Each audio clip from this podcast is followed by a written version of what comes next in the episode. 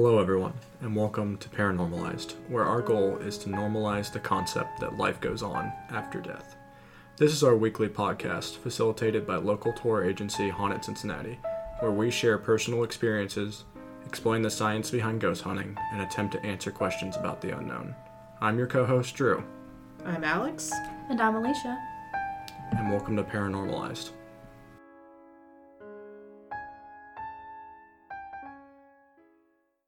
So, how many kids do you know that have an imaginary friend? Or how many of you even had an imaginary friend as a kid? I imagine quite a few of you. Or how many of you have ever seen an animal stare intently at nothing? Dogs and cats growling into a corner, intent on protecting you at all costs from an invisible force. Now, the easy explanation for this is that kids just have an active imagination, and animals are simply just dumb sometimes. According to paranormal experts, however, this is not always the case. Research indicates that children are far more susceptible to receiving and perceiving paranormal events than adults. This is due to the fact that most of their life still remains a great mystery to them. Everything is new and exciting, and they are likely not to have been taught about the concepts of ghosts, let alone dying. So, they really have no reason to fear or disbelieve anything that they may see.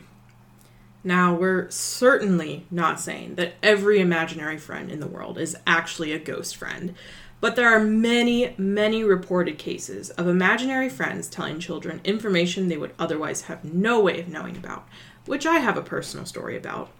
Performing acts that children are simply incapable of, and being so detailed in their existence beyond what a child could come up with on their own. And these are the cases in which a child has actually made contact with a spirit. As for pets, it is a great mystery. We all know that their smelling and hearing capabilities are far beyond our comprehension, so it would not be surprising to learn that their other senses allow them to detect beings not in our current plane of existence. If a dog can smell a bomb from a mile away, I have no issue believing it can detect a presence right in front of them.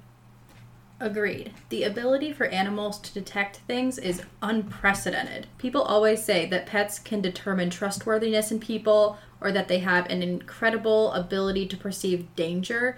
Think of all the instances where animals play the part of protector of mankind. This translates very easily to the world of the paranormal. And while there is no scientific proof that it's real, we all believe that animals have these determinative capabilities that we as humans do not have. There was a time when I was visiting my family in Michigan. Note, I was actually going to see my infamous Aunt Mart, if you remember her from my Ouija board story. And my mom and I were going to stay with my mom's cousin, whose name is Susie. Uh, she was kind enough to kick her children out of the house for the weekend so that we had a place to stay. And I say kicked out, but don't worry, they were they were just with their dad. She's not a cruel lady. but anyway, Susie had three cats, and none of them were normal. However, one of them had a major staring problem. Susie always said that Rocky was very territorial and protective. So if he had a staring contest with you, he was trying to prove his dominance and protect the household. The problem was that he didn't just stare at guests. When we were all downstairs, uh, Rocky would be standing guard at the bottom of the stairs, constantly staring at the landing leading to the second floor. When I eventually got up the courage to ask about it, Susie explained that she thinks that her house was haunted by a malicious entity who never came lower than the landing of the stairs in between the floors. She always hated going up and down the stairs, claiming that several times she had felt negative energy um, and felt like something was trying to push her down the stairs. She had fallen innumerable times, eventually convert, converting the downstairs study into a bedroom for herself. Um, of course, my mom and I were sleeping in the upstairs bedrooms that night, meaning I had to go up the stairs, which was terrifying because I had just spent the whole day with my Aunt Mart and she was telling me ghost stories. So, fun times. Um, and when we were choosing bedrooms, I chose to sleep in Susie's son's room because it was further away from the stairs. Um, and it did not have walls that were completely covered in Justin Bieber posters, like her daughter's room was. uh, I was freaked out enough. I did not need the eyes of a million Biebs in my life. Don't be a hater. it was so creepy because it was so like he was so still young in his fame, so it was all like the baby pictures of It was Justin like Bieber. 14 year old Justin Yeah, Bieber. and I was like, and there was like cardboard cutouts, and I was like, I can't, I can't handle that. Um, it's also important to note that at this age, I was still pretty scared of the dark. Um, so I always slept with the door open. Uh, at this time, this was a big mistake. Uh, pretty much as soon as I laid down in the bed, Rocky came into the room, jumped up on the bed, and he stayed on the bed with me all night. Uh, but he wasn't sleeping. He was just kind of perched on like the bottom left-hand corner of the bed, facing the door, staring into the hallway the entire night. So I was just like constantly in and out of sleep. I definitely woke up at least like three times to the sound of him hissing at some unseen presence. Uh, and of course, while I appreciate the protection that he decided to bestow upon me, uh, and I gave him lots of love until I left the house, um, I never slept in that house again, and I will never sleep in that house again. Just did you ever have a staring contest with Rocky? I did, yeah. Did you win? No, Susie He's pretty good. much pretty much told us like just let him win because He's good. he wants to be protective of us, and I was fine with that. What a man. Well, you know, like um, cats, that's how they show dominance. So, like, if you're having a staring contest with the cat, you have to wait for them to blink because if you blink first, you're showing yourself to be the submissive one in the relationship. So, Oh, my cats always blink at me. I win. I also have a valiant pet story. Uh, when I was a kid, probably around the age of 11 or 12, uh, we had a babysitter who had an absolutely massive property. And I'm not exaggerating in the slightest here. It was the biggest property I've ever seen, let alone been on. The driveway itself was at least a mile long. Most of the property was covered in woods, which they had made four wheeler pass through, so it was so much fun as a kid exploring these places. Like you it's a dream come true, honestly. And luckily, she was not a very attentive babysitter, so she let us do whatever we want. She also had a dog named Buttercup, and Buttercup was a very sweet yellow lab who would always join us on our adventures, go swimming through the creeks, run through the brushes, just having a good time in nature with us. Most days in the woods were fun, and uh, it was just alive with the sound of nature. One day, we were on one of our adventures, and we were really deep in the woods, someplace that we had never explored before. And I remember it being such a nice day out, just too hot in the sun, but perfect under the shade of the trees. But suddenly, the noise of the woods just literally stopped. Like, there were no more birds, no more bugs, just for a solid minute.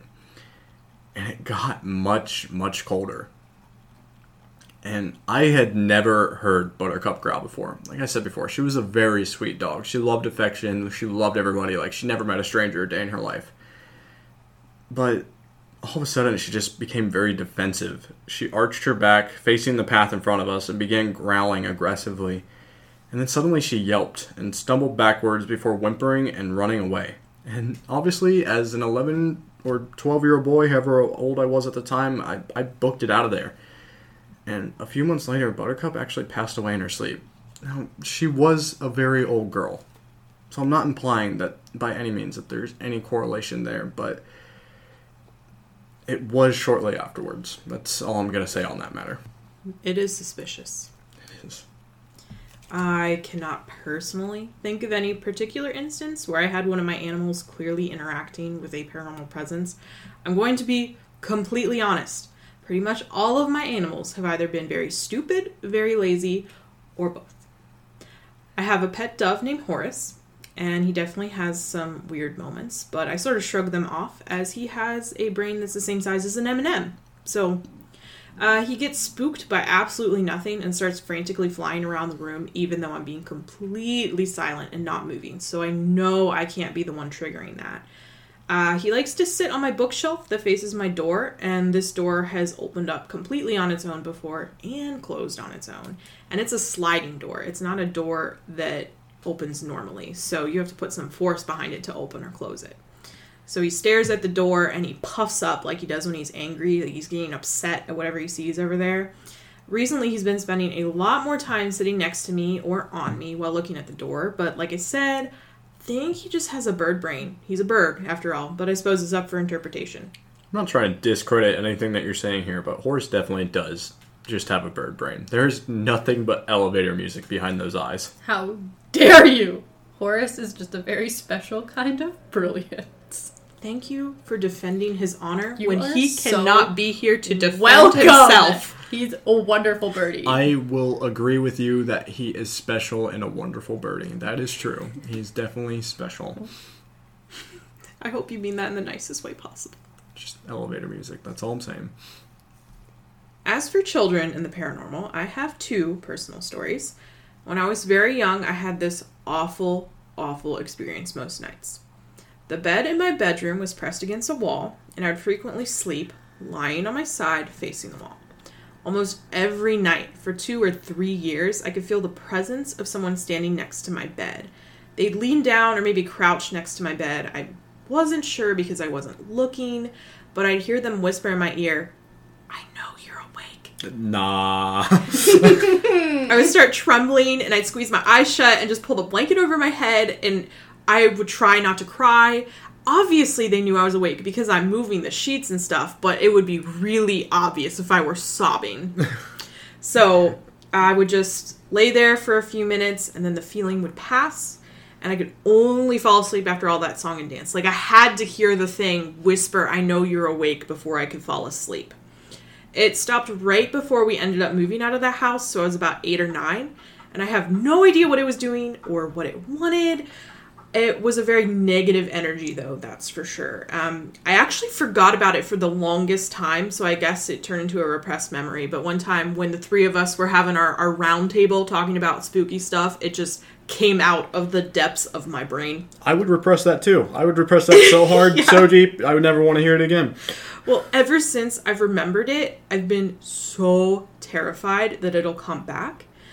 But maybe since I'm an adult, it won't be able to communicate with me anymore, and that is my sincerest hope. It thinks it's slick being like, I know you're awake. Well, obviously I'm awake. I'm. I just lay down. Why would I be asleep? oh, it was awful. I mean, the first few times it happened, I thought it was one of my parents, but then when I was laying there, I was like, I had this feeling. I was like, "Don't turn. It's not mom or dad. Don't roll over." And so it was just, it was horrifying. Oh. One day, like on your deathbed, one of your parents is gonna be like, "It was me." Oh, that, That is so dark, assuming that I'm your gonna die parents are- before my parents. well, I mean, or your parents could say it on their deathbed, like. Alex, come closer. Closer. You remember how you'd almost pee your pants every night? that was me. And then I put a pillow over his head. No, your See, your you assume it's your father. your mom has Wow. a chance of maybe outliving you, but your father, there's no way. Yeah, exactly. All right, so the next one. I was about three when this happened, uh, because it was before my little sisters had been born. I had this imaginary friend I called Grandpa. Creative. Yes. Grandpa and I got up to all sorts of shenanigans, but he would tell me a lot of stuff. So I'd be chatting with my mom, lathering on like all three year olds do, like I continue to do at 24, and would say something far too intelligent for a three year old, like talking about fish that live in certain areas of the world, like an Amazonian fish, and then I would call it by its species name, or a random historical fact that I absolutely shouldn't know. And she would ask, uh, so where'd you learn that, Alex? And I would tell her, oh, Grandpa told me. My mom would just sort of shrug it off as me watching TV shows with my dad while she was at work and him letting me watch stuff I probably shouldn't have been watching, which he definitely did already. So that was a fair assumption. But that all changed one day when I dropped a super serious fact on her. So she was in the kitchen making dinner, and I came up behind her and started blabbering on again. And I looked at her with a very serious expression and said, Mom, did you know that Grandpa died in the ocean? And she told me that all the hairs on her body stood on end when she looked at me. So her grandpa, my great grandpa, had drowned off the shores of Ireland when my grandma was a young girl. Uh, it was her fifth birthday, and she was swimming in the ocean when a riptide caught her. So my great grandpa swam out to save her and managed to pull her out, but then he got caught in the riptide himself and drowned. She had never told my dad this story, and absolutely no one in her family ever talked about it because it's it's sad knowing that their grandpa had died on their mother's birthday. So there was a zero chance that I had heard this story from someone else. And since I talked about Grandpa so much, she was immediately 100% sure that the ghost of my great grandpa was hanging around. Apparently, after I had that conversation with her, I stopped talking about Grandpa. I was obviously too young to remember this, but my mom thinks that maybe he just wanted to know uh, that he just wanted her to know that he was still around watching the family. I kind of wish I remembered this because it sounds really cool. Terrifying, but cool. And there are lots and lots of kids that talk about speaking with dead relatives, and most people write it off as a special way of grieving, but me? I didn't know this guy. I didn't know he existed. There was no grieving here. I think that gives credence to the thought that children are more sensitive and able to communicate with ghosts. My nephew just turned nine months old the other week, and I'm wondering if Grandpa might make a reappearance again once he can speak. I'm just saying this all further cements the fact that children are terrifying and should be avoided at all costs. Yeah. The world should know. Uh, I did get serious cold chills as soon as Alex said, Did you know he died in the ocean? Like, hair on arms stood up, goosebumps. I was like, Ugh. I Just- no. if I had a child that said that to me, I'd drop kick him.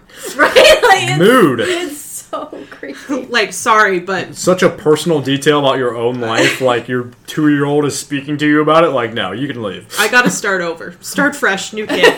Can't do it with the old New one. kid. All right, so personally, I can remember a few specific incidents as a child, nothing as concrete as Alex's, or frankly, as disturbing as Alex. But first, I do remember having an old man named Bill as a friend. He lived in our basement. I don't remember him telling me anything of note that scared my parents, and I don't remember him being around for very long. So he may have just been an imaginary friend, but I do remember talking to him. When I was around five or six, I used to have a very strong irrational fear that robbers were going to break in during the night. So I took active steps to hide from them every single night. Well, not every single night, but frequently. Often I would choose to sleep in my closet instead of my bed because of this. One night I woke up in the closet to a shuffling noise in my room. So my closet was is made out of two sliding doors. So I slid one open just a bit to peek out of my room, and I remember seeing my favorite stuffed animal, a chonky little white tiger, slowly being dragged across my room by its tail. I know this is supposed to be a scary story, but I get really distracted by your irrational fear of robbers coming into your house. No, listen, like we used to like throw our laundry on the floor of the living room for it to be folded like whenever someone got to it. And I used to love sleeping out in the living room because it was like a little adventure as a kid. And then I would get this irrational fear in the middle of the night that the robbers were coming in. So I would go bury myself underneath the laundry to hide from them. Genius. I had demons in my house and I wasn't this paranoid. Have you met my father? That's fair. Continue. Finally, uh, when I was a bit older, around eight or nine, I was really into Webkinz. Do not judge me. They were thebomb.com. They're adorable. They are. I had a bunch of them, and one of my favorites was a strange little creature called Wacky Zingoz. Uh, Wacky was from a mini game, I'm pretty sure, on the Webkinz website. Like, he wasn't based on an actual animal, my, like most of them were. So his spl- his plush was kind of special from the rest, and the fact that it had a voice box with his little catchphrases, and that would be activated when you squeezed him. I had a great deal of fun with him at first, but pretty soon into acquiring him at night, I would be trying to sleep, and Wacky would be on the floor far away from me and would just not stop talking. Uh, this went on for several restless nights before I told my mom that I did not want him anymore, the new toy that I had just acquired. And it wasn't like he was broken or anything, like so that he would just be constantly talking because he was broken. Because during the day he was silent unless I squeezed him. It's Furby logic, man. Okay, we should cast all Furbies into a forever flame of fire. I hate this. No, I don't care what you say or what the internet wants to say about Furbies. I think they're cute. No, Drew's right. Furby should not exist. You should listen to the internet because like there are so many stories. Like Furby is like if a Boo Buddy had a million stories about creepy messed up stuff that he did on his own. Like think of what how much you hate Boo Buddy. You hate Boo Buddy, yes? I do. There are so many stories across the internet from thousands of children.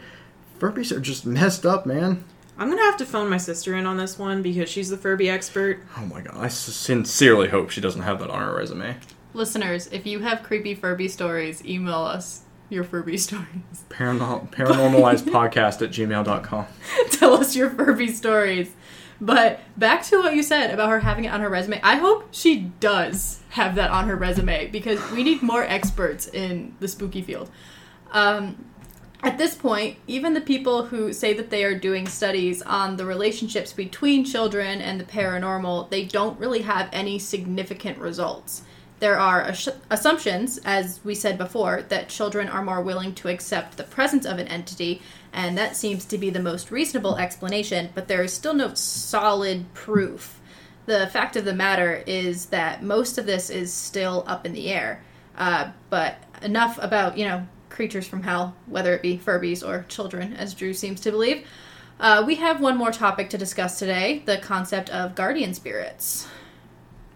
Right. So we've spoken a great deal about negative spirits and malicious attachments, but now I think it's time we speak of the more positive side of things. Guardians are typically believed to be with you always, keeping dark forces at bay and helping guide you towards making safe decisions. Yeah, it's believed by most experts that guardians are individuals who knew you personally or had a strong connection with you before they passed. Perhaps a relative or a close friend, but sometimes people report guardians that have been passed down through generation to generation. People that were very close to, say, your great grandfather that have just continued on down the chain that just felt such a devout commitment to the family that they decided to stick around to see it through, basically.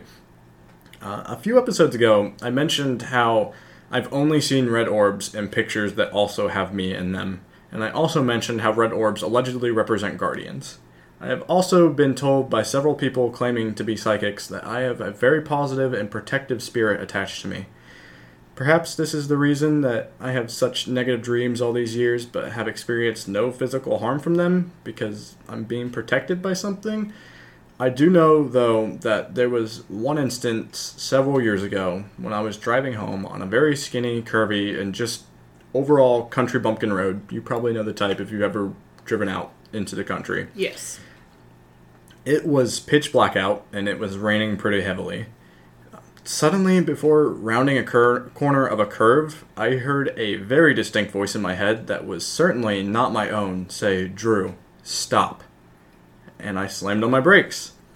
As I skidded to a stop, a herd of deer raced across the road, inches from my bumper. This road was right next to a river. Had I seen them without stopping, I could have swerved off into the road into the river, or I may have hit them, destroying my car, and possibly hurting myself. Regardless, someone or something saved me from great harm that night. Sometimes, uh, when you get a very strong feeling that there's something you should do, especially when it's something related to a decision you have to make, there's a belief that occasionally that's your guardian spirit offering you advice and guidance to a better solution for your problem. There's a possibility that your guardian spirit is offering advice when the solution you come up with is something that had never occurred to you before. I also know of a good example of this kind of situation. One time, when my dad was a young adult, he was getting all ready to head to work. He was intending on taking his motorcycle, and he had gone through literally all of the preparations to do so. He had on his jacket, his gloves, his helmet, and he had the key in the ignition on the motorcycle. And then suddenly, he just had the overwhelming urge to take his car and said, he said he couldn't explain it, but he just needed to take the car to work. So he undressed and put everything away and then headed to work in his car.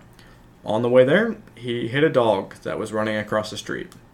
Now, I don't know how much you know about motorcycles and the physics behind them, but had he been traveling at 55 miles per hour on a motorcycle and hit a dog at full speed, he'd be dead. Yep. Yeah. Yeah. Yeah. Yeah. I- I'm glad your dad did not die on that faithful day, for we would not have been brought into this lovely earth. Okay. I- I'm trying really hard, really hard, but I cannot think of a single instance that something was definitely truly being influenced by a guardian spirit. However, I have definitely had some moments where there have been there must have been some sort of divine intervention because I certainly shouldn't have gotten out of that situation alive. If I have a guardian spirit, they have their work cut out for them. I agree. Same here. I can't recall any instance where I think something was trying to help me make any important decisions. Uh, as far as I can tell, the powers that be do not feel that I need any assistance. Is that a flex? No. I'd say that being that most of the choices I make are the wrong ones, no, not not a flex. They clearly enjoy watching me ruin things on a regular basis. Okay, not a flex. Mhm. Enough flexing, my friends.